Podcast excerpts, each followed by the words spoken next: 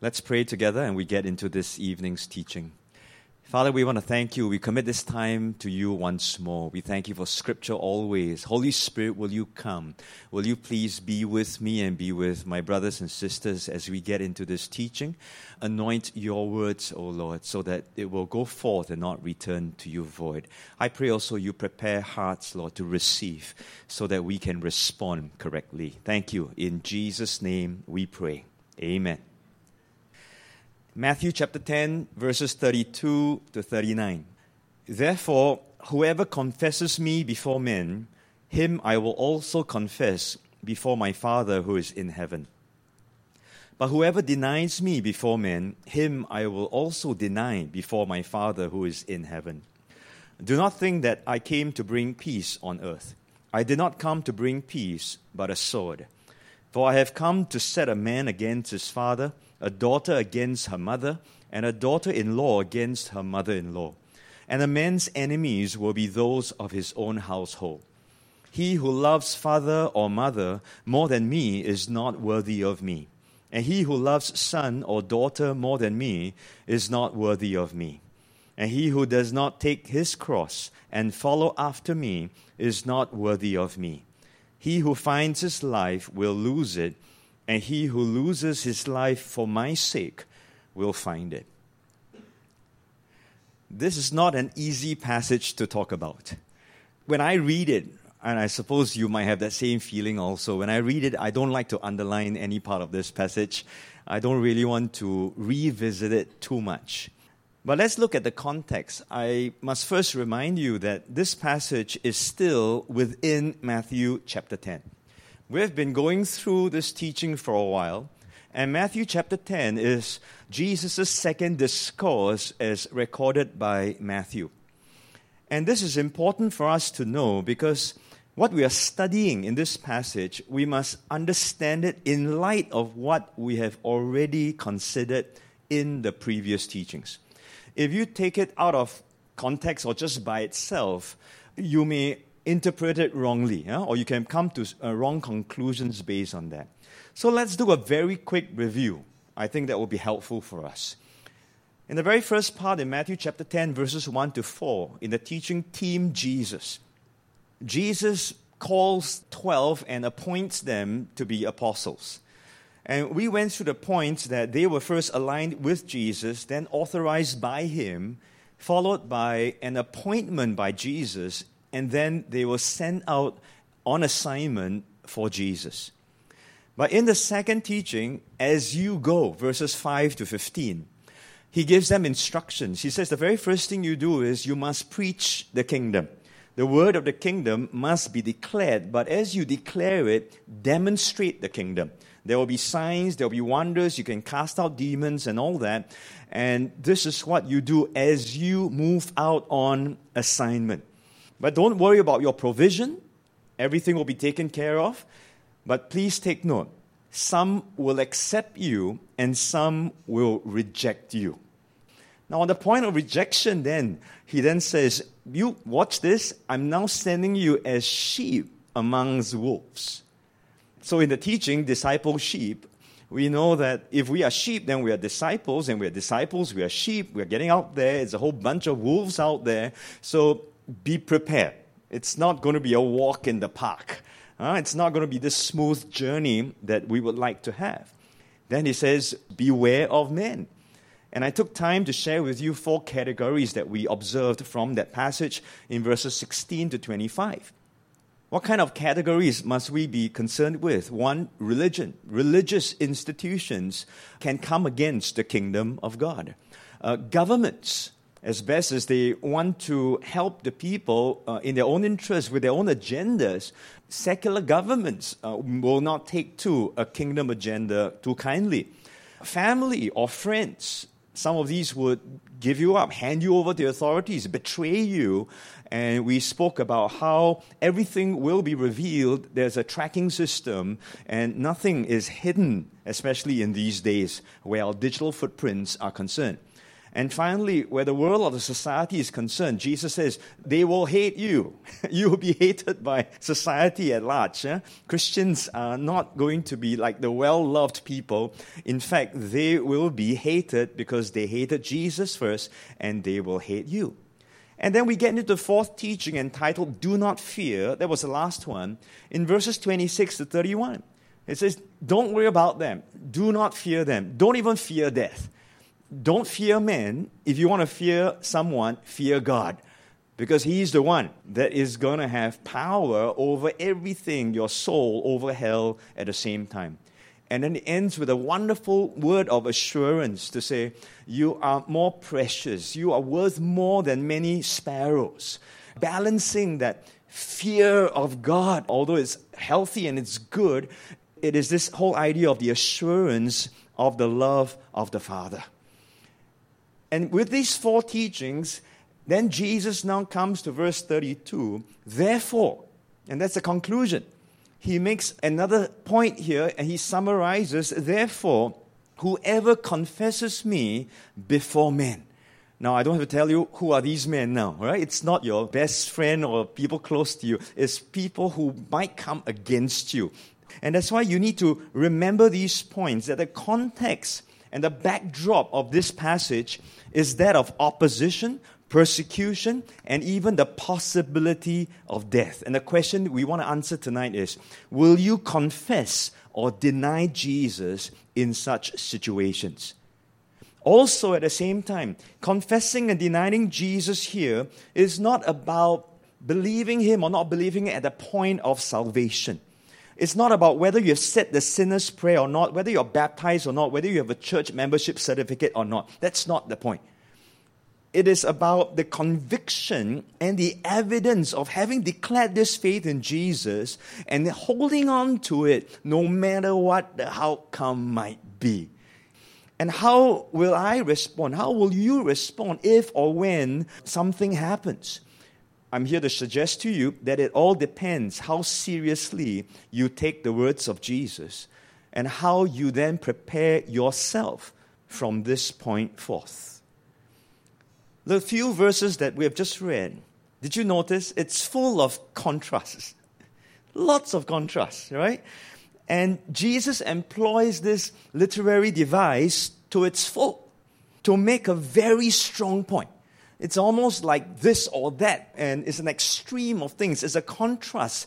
And I believe he's, he's making it so serious and so important because he's telling all of us don't miss this. Don't miss this is how important this is. And as I was preparing this, I noticed at least seven contrasts. So if you're ready, let's jump in. Contrast number one between two words confess, deny. Therefore, whoever confesses me, and then later on in verse 33, but whoever denies me. Let's look at this word confess. It means to agree with, to consent, to admit, or to acknowledge. And the word confess, the word con means together or with, alongside. And fess, profess means to say. You're saying something that you agree with. You're standing with something or with someone, or you're standing with a fact and it's a truth. So to confess here, Jesus is saying, Will you confess me publicly? Will you acknowledge me openly? Now, today, this is a very important point for us to consider and for us to note because the world is saying to us today keep your faith private. Don't shove your beliefs against me or down my throat. What you believe is what you believe. Uh, what you want to do and how you want to live, that's none of my business, and how I want to live is none of your business. But if we look at confess here, to acknowledge openly, that means it's no longer just a private faith, although it can be a personal one, but there needs to be a public declaration.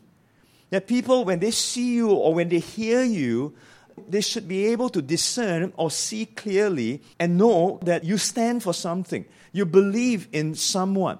Now, this doesn't mean that you have to mention Jesus in every sentence. Huh? You don't have to be a hallelujah person or praise the Lord person. But it does mean that you represent Jesus in all aspects of your life. Whether it's your words, your decision, your actions, in every situation, do you confess Him openly? Do you acknowledge that you are believing in Him, therefore you are following Him? So to confess Jesus is then to agree with number one, who he is, number two, what he says, and number three, what he stands for. You don't just confess to say, okay, I believe in Jesus, and you stop down there. Right? But what does he say? Do you agree with that? If you do, then would you align with that and would you obey his commands and do what he tells you to do? And what he stands for, will you stand firm? And this confession is not just amongst people who like you or agree with you, and you can agree with me, I can agree with you. That's the easy part. In this context, it's declaring it even before those who may oppose you, and in some situations, violently. Let's look at the word deny. And so the opposite of confess here is to deny, and it has a meaning of to reject, or to refuse, or to not know or not recognize this person. That's what deny means. Of course, we know the famous uh, story of Peter who denied Jesus. We'll look at that story in a little while, a bit later. But how can we deny Jesus? How does one deny Jesus? Looking at scriptures, let me give you at least three things that we must be concerned or be careful about about denying Jesus consistent with the context that we have just been talking about, we can deny Jesus by giving up instead of enduring. And so when a heat is turned up, when the hard times come, when things don't go your way, you can give up on Jesus, you can give up on your beliefs, you can give up on his teachings, and you do not endure. You say, Oh, but I didn't give up Jesus, ma. But you gave up everything that he stood for. And so, in that sense, you did not bear through, you did not endure. 2 Timothy chapter 2, verse 12. If we endure, we shall also reign with him. If we deny him, he also will deny us. Consistent with Matthew chapter 10, verse 32 onwards.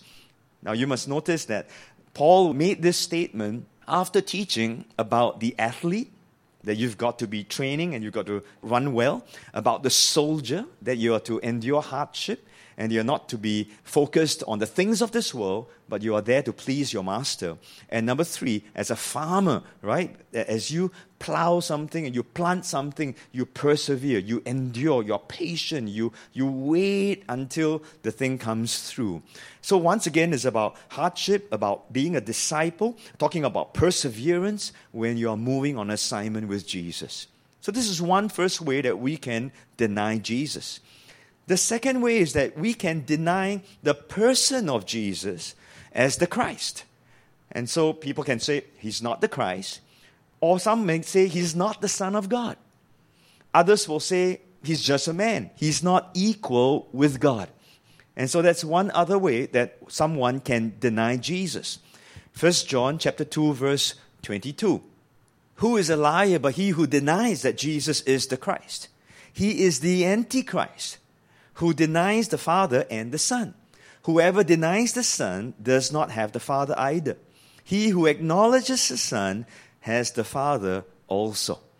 There are certain cults or even certain religions where they acknowledge the person of Jesus, right? But they do not regard him as the Son of God or as equal to God.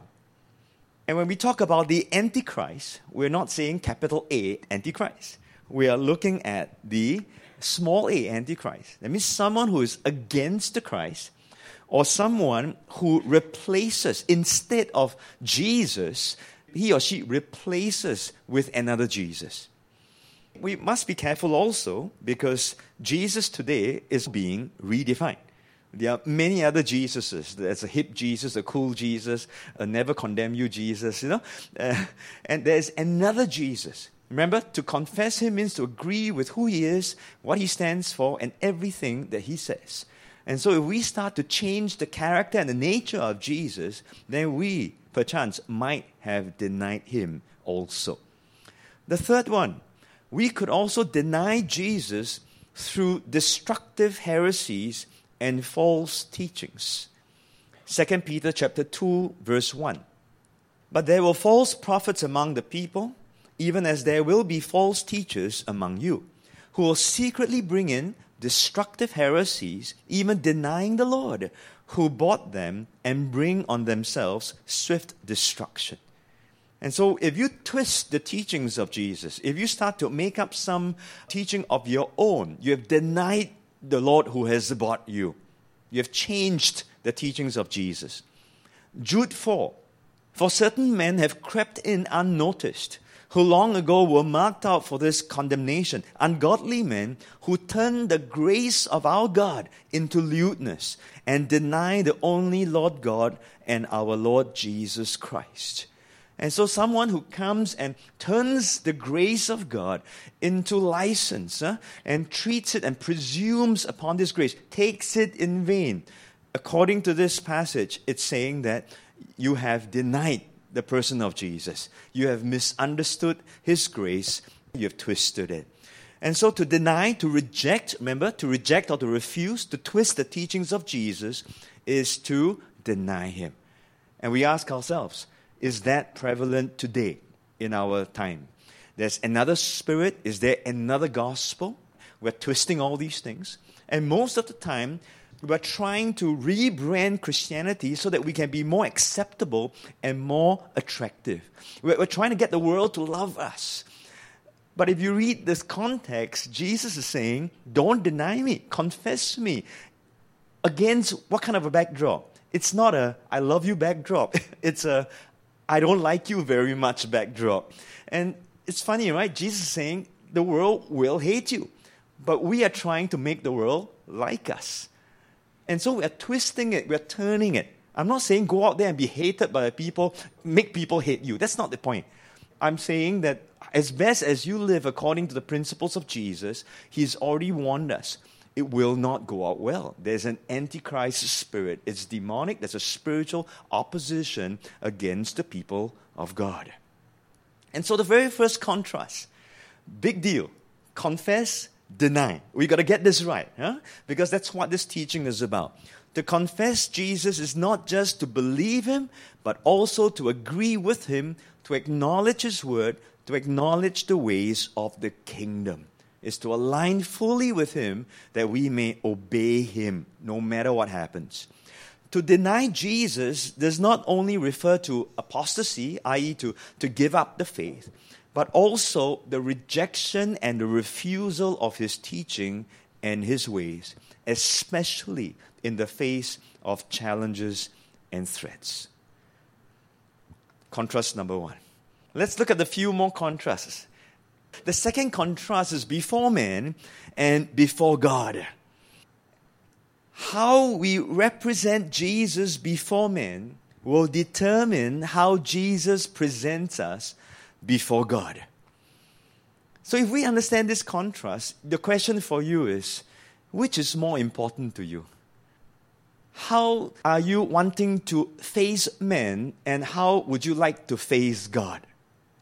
Are you worried about your face before men and not so worried about how you will see God?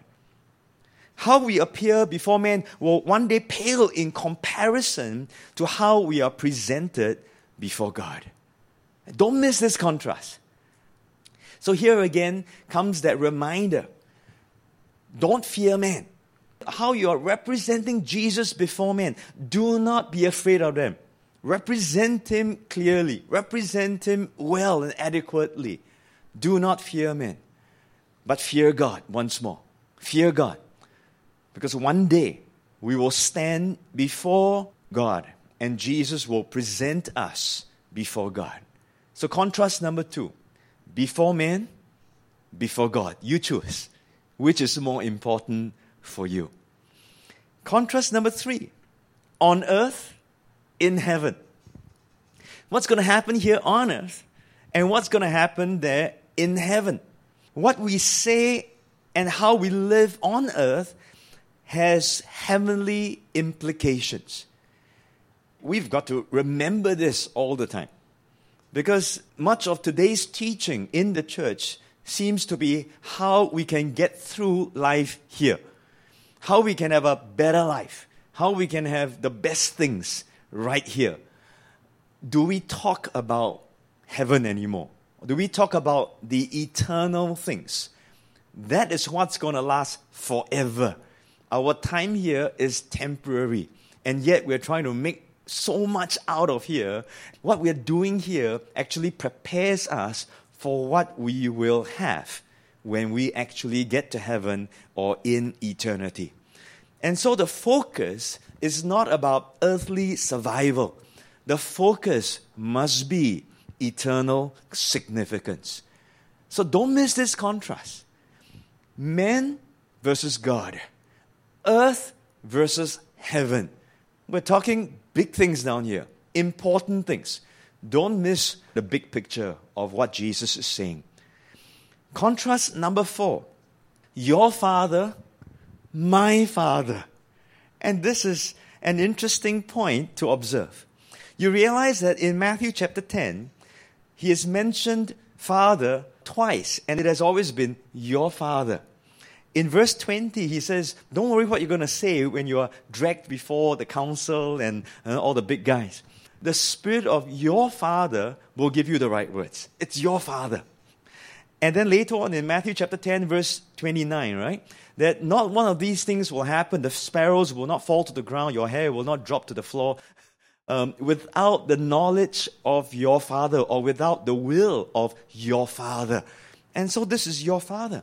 And this is the assurance that is given to the disciples or to us of the guidance and the knowledge of our Heavenly Father for all of His children. That's to assure you, God will guide you. God's going to watch over you. God knows everything that happens to you. God will not be surprised because either He has allowed it or He has not allowed it. This is your Father. And Jesus is assuring the people, and I want you to be assured of that too. But suddenly, this is contrasted with similarly two mentions so far in 10 chapters of my Father. And in Matthew chapter 32, we just read, right? If you confess me before men, I will confess before my Father.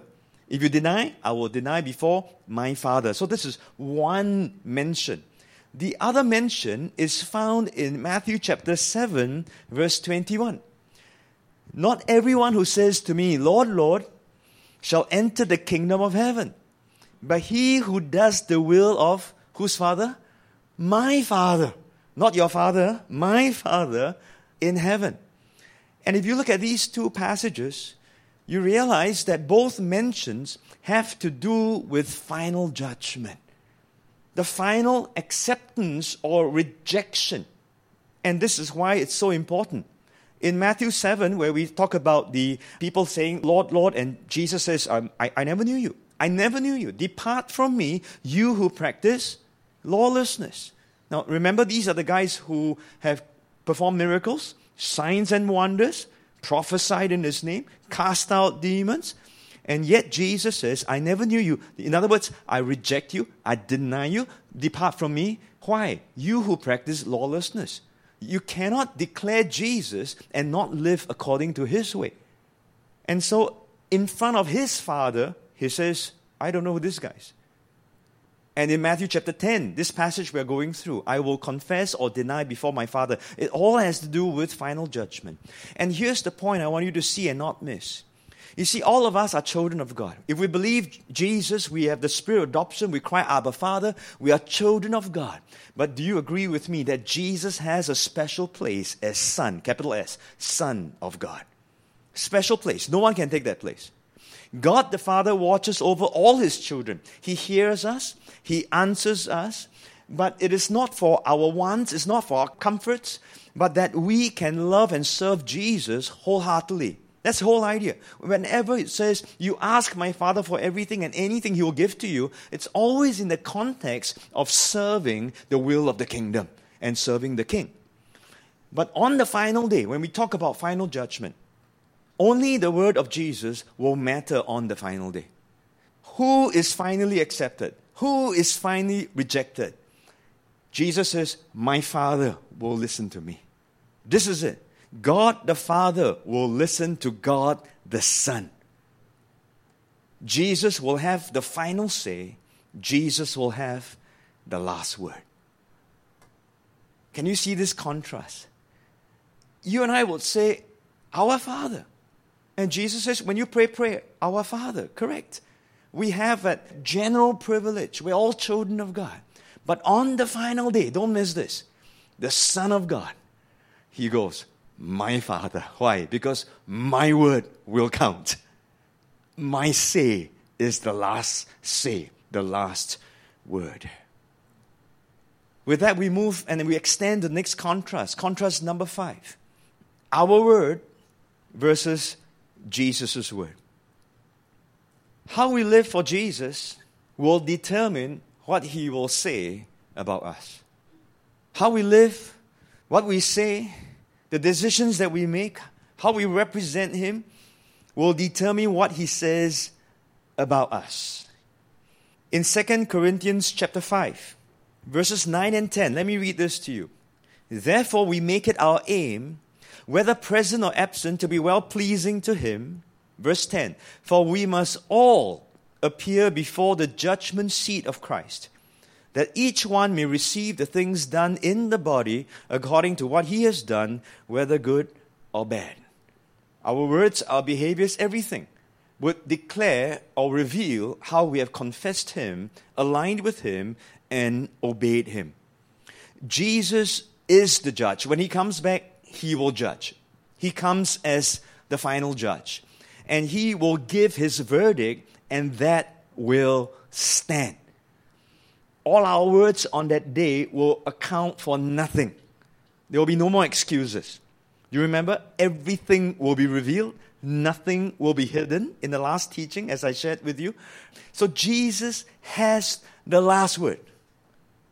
We must be convinced on this one. Okay? There will be no more bargaining.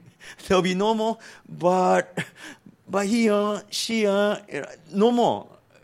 There will be no more excuses. Our words will not matter on that day. Jesus has the last word. Now, what this means also is that right now, on that day, we, we don't have the final say. But right now, we also do not have the final say. We can't pass any judgment. In 1 Corinthians chapter 4, verse 5, Paul was telling the church in Corinth, Therefore, judge nothing before the time until the Lord comes, who will both bring to light the hidden things of darkness and reveal the counsels of the hearts. Then each one's praise will come from God. And so I can't judge you how you will be finally. In the same way, you can't pass a judgment on me how I will be finally. Because one day, everything will be revealed, nothing will be hidden. And Jesus will have the last word. Jesus will have the final say. However, and I want to say this, however, loudly. However, we must judge and evaluate one another. It's like, huh? But you just told me that we, we're not supposed to judge. How come you now tell me that we're not supposed to judge? We can't judge with finality. But we must now evaluate one another, help each other, so that we can provoke one another to live rightly for Jesus, in accordance with his ways, so that we might be found faithful, so that we can one day stand before him and not worry about that last word. So, do we judge? No. Do we judge? Yes. You need to understand this. You cannot have a blanket statement and say, oh, let's not judge. La. Bible say, do not judge. Then you only read one verse out of context in the first place. We cannot judge finally. Jesus has the final say. He has the last word. But we should help one another with grace, with love, helping each other, provoking one another, evaluating, if you don't like the word judge, so that we can stand before Jesus on that final day. See, what he says to his father about you and about me will stand. To the Jews, This is a huge claim because to them, only God has the final word. Here comes Jesus. Hello, I will talk to my Father, and my Father will defer to me. What I say goes. In other words, I am as good as God. I am equal to God. I am God. Jesus goes on with another contrast and he explains himself. Contrast number six peace versus the sword. Do not think that I came to bring peace on earth. I did not come to bring peace, but a sword. Now, this is a very surprising line. As you read this, you're wondering uh, wait, hang on. Didn't Isaiah prophesy that he shall be called the Prince of Peace? And if he is that Prince of Peace, if he comes, does he not usher in peace? Sermon on the Mount, Jesus preached, Blessed are the peacemakers, for they shall be called sons of God. And so, did he not come to bring peace? At the same time, his gospel, Paul says, is called the gospel of peace. How do we understand this? And how about the, the angels? Remember the choir of angels that appeared to the shepherds at the time of the birth of Jesus? In Luke chapter 2, verse 14 Glory to God in the highest, and on earth, peace, goodwill toward men. Jesus was born, Prince of Peace. He brought peace, didn't he? I mean, we sing this in our Christmas carols. But if you would study this verse and understand and read from the commentaries, the commentators now agree that this King James Version and the New King James Version, this translation, it doesn't do justice to what the text actually says. And so they provided a better translation, and it reads like that Glory to God in the highest, and on earth, peace among those with whom he is pleased. So it's not everyone. Peace among those with whom he is pleased. Now, who is God pleased with? And here we see the concept of shalom, a wholeness, a restorative product out of relationship with God and walking in harmony and in alignment with God. And this we have in Christ. For those who have believed in Jesus, in Christ, we have peace. If we are in Christ, then God looks upon the work of Jesus and He's pleased with His Son as we are hidden in Christ, at least for this time. He excuses us by His grace as He allows us and provokes us to live and grow in righteousness. So, what are the promises of peace that we have in Christ? For one, we have peace with God. We were once enemies of God, but now we are his friends. This is what it means to say that we have peace with God through Christ. Secondly, in Christ, humanity now has a new humanity. It's called one new man in Christ. Previously, it was the Jews versus the Gentiles, the Gentiles versus the Jews, God's chosen people against the others, the Gentile nations. But now, whoever comes into Christ, whether you are Jew or whether you are Gentile, we form a new humanity called in Christ, a people in Christ. So we have peace. He's that peace that has broken down every wall of division. Whatever your race might be, it makes no difference to us now because we are in Christ. And so we have peace with one another. And because of that, we have now in the body of Jesus Christ, in the church, in the kingdom community, we have peace in the body of Jesus Christ. And this shalom, this promise of shalom is available only to those in Christ.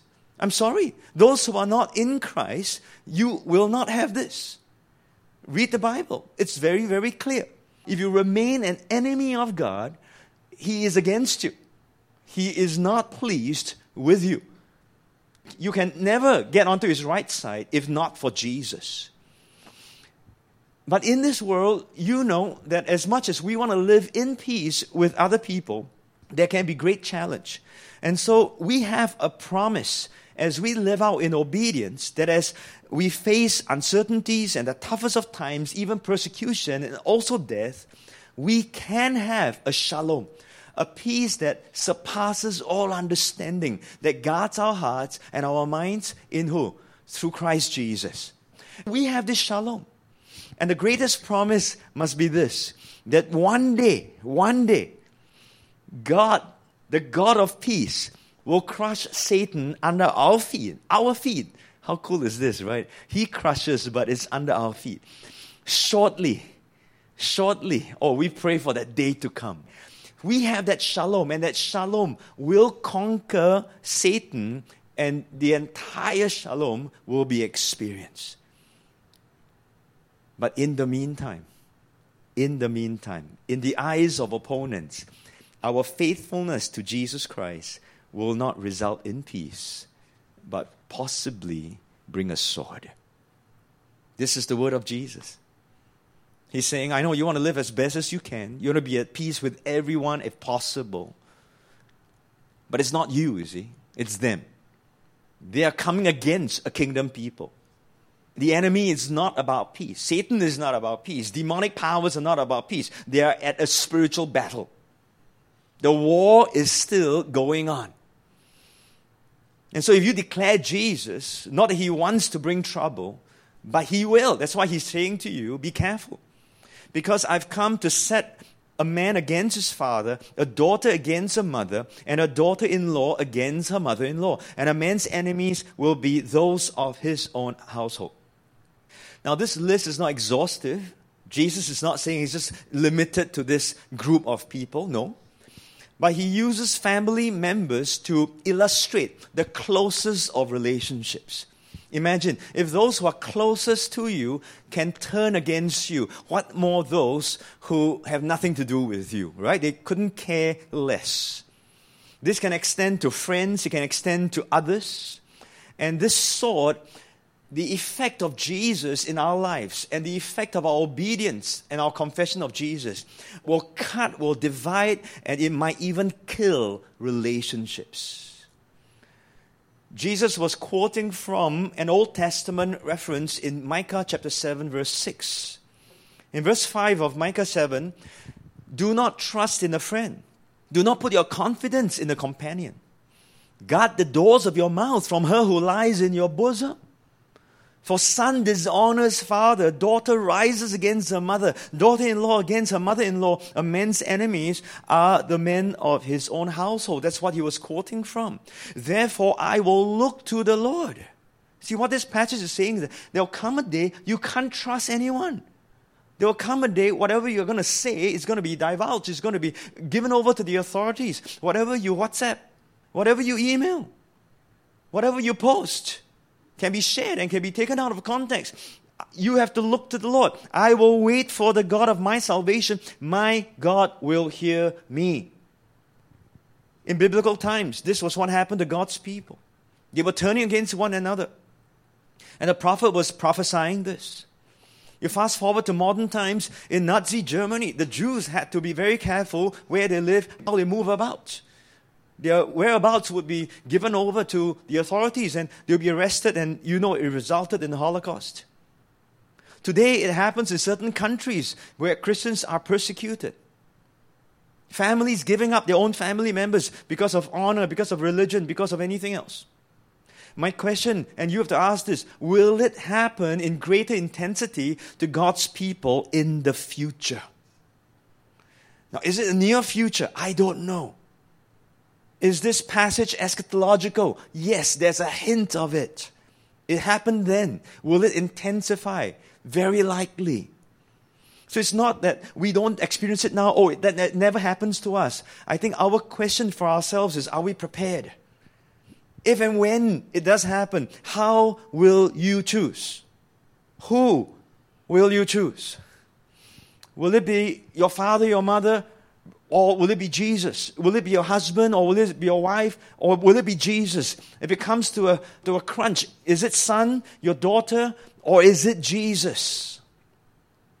And Jesus is exaggerating to a point using family members because these are the closest of relationships. And I know it would tear our hearts if we had to choose and we come to a point where we have to make a decision.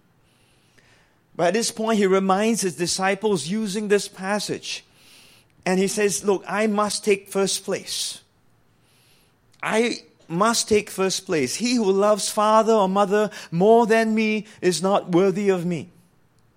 He who loves son or daughter more than me, not worthy of me. He who does not take his cross and follow after me, not worthy of me. Now, this is hard for us to even understand these days. In those times, this would not have been a very big surprise, not a surprising statement. The master or the rabbi in their relationship, the rabbi is regarded like a spiritual father.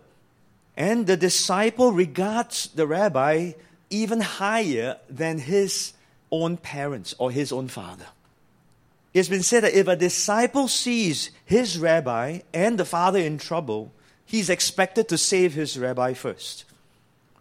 That was the culture of the days. That was the norm. So, what Jesus was saying or demanding was not something that was extreme. It was, it was expected of in those days. He's saying, I've got to take first place over everything. I'm not just the master, I am the king. But even as you consider this, allegiance to the king does not mean negligence of the marriage or the family. Don't take it to, to such an extreme that you follow Jesus, and that's good, but everything else you, you throw to the dogs. And you don't care anymore. This is not consistent with Scripture. You've got to hold the balance or the tension correctly. Scriptures tell us we are to honor our father and our mother. Jesus, of all people, would not break this commandment. But God comes first.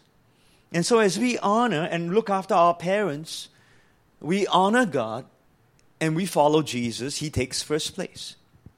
Ephesians chapter 5 Husbands, Love your wives as Christ loved the church. But your wives do not come first. Jesus comes first. Wives, submit, love, obey your husbands. But your husbands don't come first. Jesus takes first place. Children, obey your parents.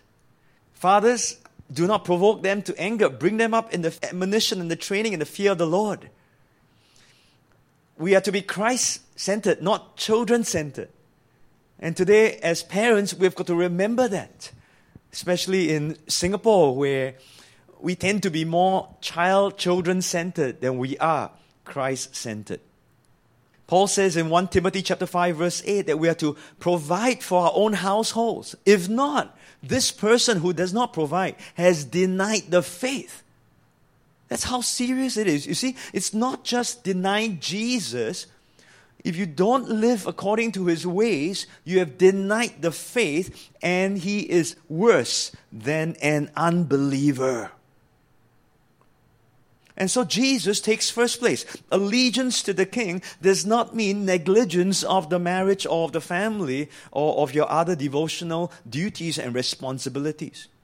Love your parents, spouses, children, but Jesus takes first place. Fulfill your marriage and family responsibilities, but Jesus takes first place. If we can understand this principle, you'll see how it's worked out in the family and where there's peace and where it will bring a sword. If we have believer versus unbeliever, it's very obvious, right? Huh? There will be tensions because of different value systems and, and so on. But even in a household of believers, if one is a worldly believer and one is a kingdom disciple, will it bring a sword? Possible, isn't it? Right? One wants to live for Jesus, the other one will say, Why must you be so fanatical? And they'll fight. And the sword will come in. There will be tension. If the family has a family agenda to pursue versus a kingdom agenda that either one or two members of the family wants to be faithful to, you'll have a tension. You will fight. Family to come first. Suddenly, all the filial piety, all the Chinese Confucianism will come in. Jesus doesn't feature anymore. Suddenly, you know, oh no, cannot, no, you must be a doctor, engineer, architect, and all that first. I don't care about Jesus call you for ministry or whatever to Siberia or something like that. There will already be attention. Are you following? You see? So the principle is very clear where that is concerned. But think with me. Imagine if every member of that family or that marriage aligns with Jesus and with one another, and there's a submission to a higher authority, to a kingdom cause and a kingdom agenda, there will be less of a likelihood of the sword coming. Yes? There will be a shalom that will come in. Why? Because we learn to submit to one another. We learn to submit to a kingdom agenda. Whatever we may be doing, we know we are serving a same cause. We will make the sacrifices necessary, not just for this one person, but we are making a sacrifice because of Jesus. And then you're willing to work out arrangements, you know, you, it might be for a different season, different time, but there is shalom, there is peace. And you hold that tension together. See, friends, Jesus must take first place. And he takes first place over all relationships and over our lives also. Paul made it very clear, right? He says, if there's an unbelieving spouse and he or she leaves, then let the person go. You see that the sword has come into me. We, we don't chase this person away. Don't be a Jesus fanatic until that person cannot tahan, cannot stand. I mean, you have to do your part that you don't become a loony Christian. You live correctly, and if the person still says, I can't take this because now Jesus is first and I'm second, then Paul says, let this person go. Over our lives, the Lord says, take up the cross, otherwise, you're not worthy of me. Now, this is not surprising. Remember, it's the end of chapter 10. And chapter 10 is all about a warning about persecutions, hard times, difficult things, and taking up the cross is you be ready that there is a chance they might crucify you. There's a chance they will kill you. You will lose your life. And if you do come to that eventuality, then so be it. Keep following and keep confessing Jesus. And he says, if you don't follow through, then you're not worthy of me. He repeats this three times. It's like he's emphasizing if you don't do that, if you do this or that, you're not worthy of me. You're not worthy of me. And that word not worthy means undeserving. Deserving of what? You don't deserve me confessing your name before the Father. But if you will follow through and you, you will stand your ground, you confess and you stay faithful, then you deserve me confessing your name before the Father. I know this sounds very demanding, right? It's almost unachievable, isn't it? When I, when I look at something like that, because it's so contrasting, it's either this or that, it's either this or that. I draw this line, you better choose. And then I'm, I'm asking myself, what's the cutoff point? When am I here and I'm, when am I there? As I, as I wrestle with this, I come to this conclusion. I, I don't know. I don't know where that cutoff line is. Okay? All I know is Jesus must take first place because he will have the last word. That's my focus.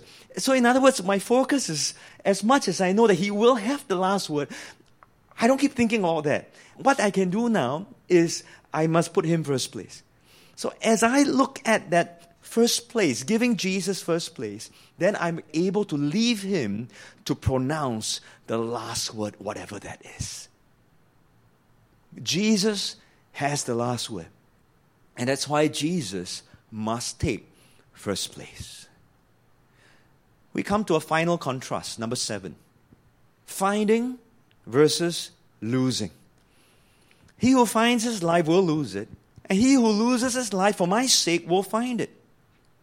This is the concluding statement. In other words, the Lord might be saying, Excuse me, in case you still don't get it, let me say it in another way for you. Persecution and death is the context once more. He who finds his life will lose it. He who loses his life for my sake will find it. And so when we look at that context, we know that Jesus is really talking about if you want to preserve your physical life, if you want to look out for your physical life, then there'll be a consequence. But if you're prepared to lose this physical life, then you will find that other consequence. That's the it. But the question is, what is this it? Chapter 10, verse 39 parallels the first statements which we looked at just now in the beginning about confessing and denying. If Jesus confesses us before his Father, which means there's an acceptance, will you agree? Then eternal life would be the result of that. But if Jesus says, No, I deny, then that's a rejection. Then we lose that eternity. Or to be more accurate, we lose that eternal life. Instead, we have eternal death, which we looked at in the previous teaching.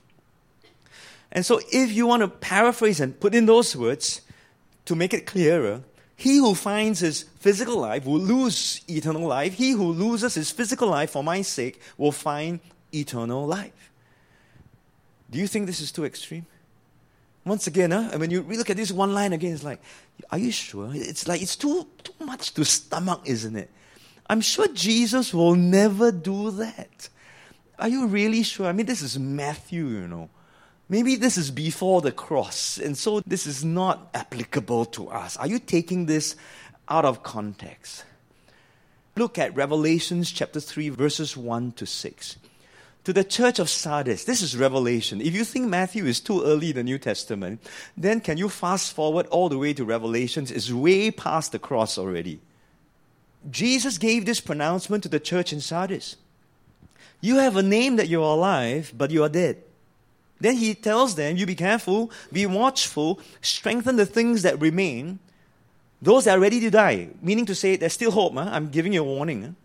Because I have not found your works perfect before God.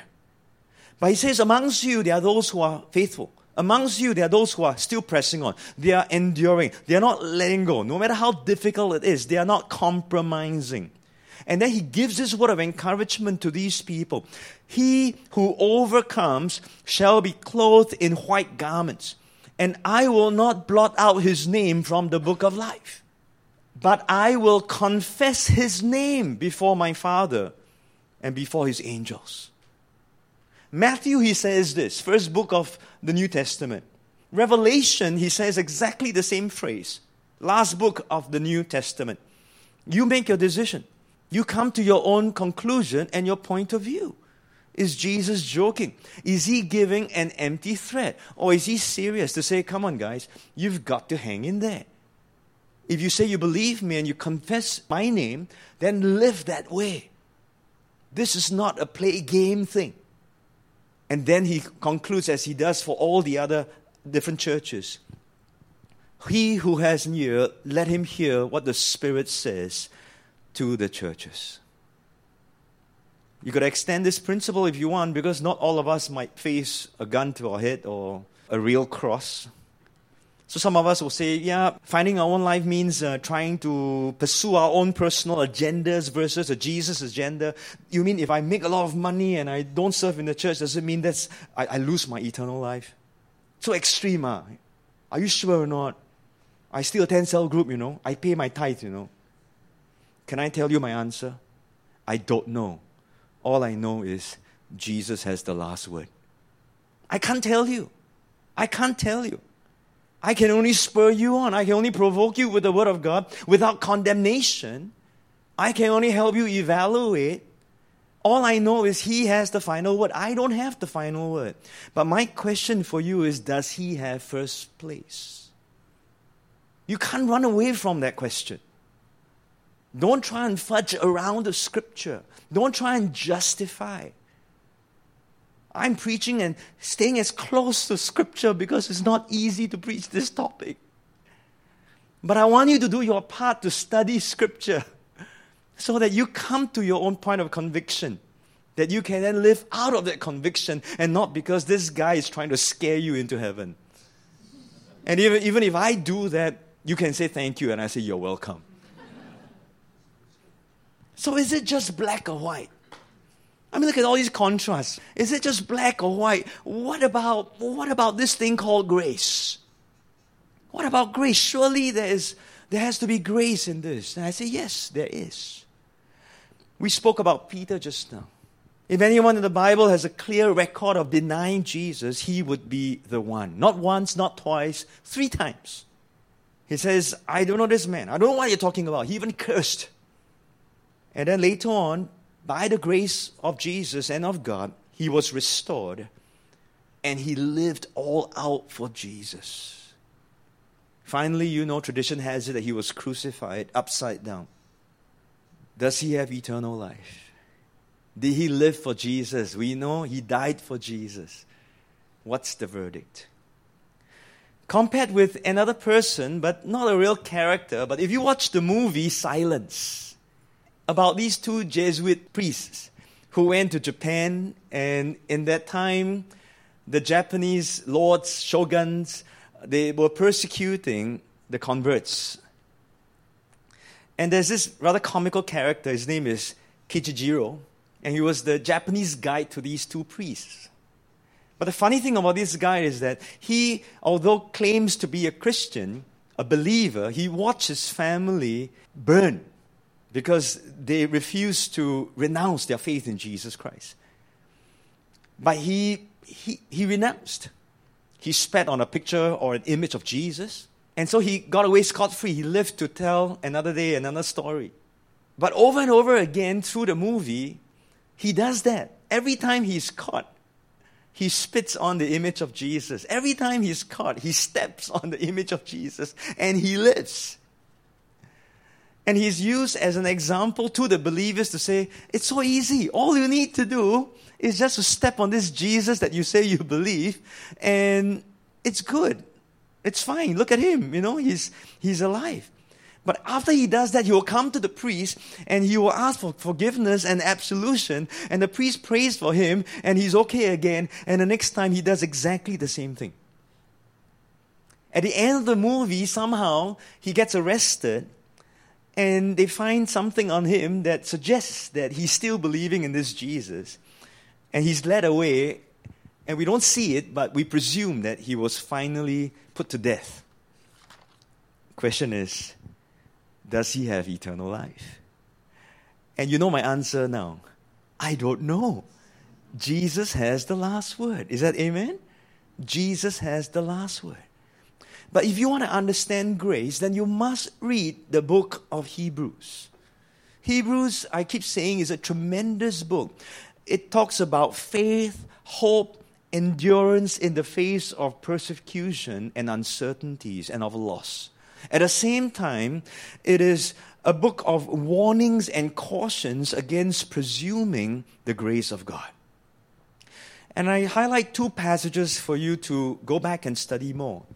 In Hebrews chapter 10, verses 26 to 31, it says, If we sin willfully after we have received the knowledge of truth, it says there no longer remains a sacrifice for sins, but a certain fearful expectation of judgment, fiery indignation. Now, nobody likes these verses, correct? Because we keep thinking that there will always be a pardon for the sins. Isn't already taken, past, present, and future? We ask all these kind of questions. And if we understand this, and if according to the law it's already difficult, how much worse punishment do you suppose will he be thought worthy who has trampled the Son of God underfoot? Now, you talk about stepping on the image of Jesus. Hebrews here says it so clearly. You have trampled the Son of God underfoot, counted the blood of the covenant by which he was sanctified a common thing, and listen to this, and insulted the Spirit of grace. Strong words. And yet, Hebrews is a, a letter of hope a letter of encouragement to keep the faith. To say, don't you know that these promises are sure and steadfast? And yet, there is a passage here that calls to attention a warning. The other passage is found in Hebrews chapter 12, verses 12 to 17. Pursue peace with all people and holiness without which no one will see the Lord. Looking carefully, now looking, be careful, lest anyone fall short of the grace of God. Don't fall short of the grace of God. How? The root of bitterness begins to come up. You get frustrated with the, the, the, challenges and the problems that are there.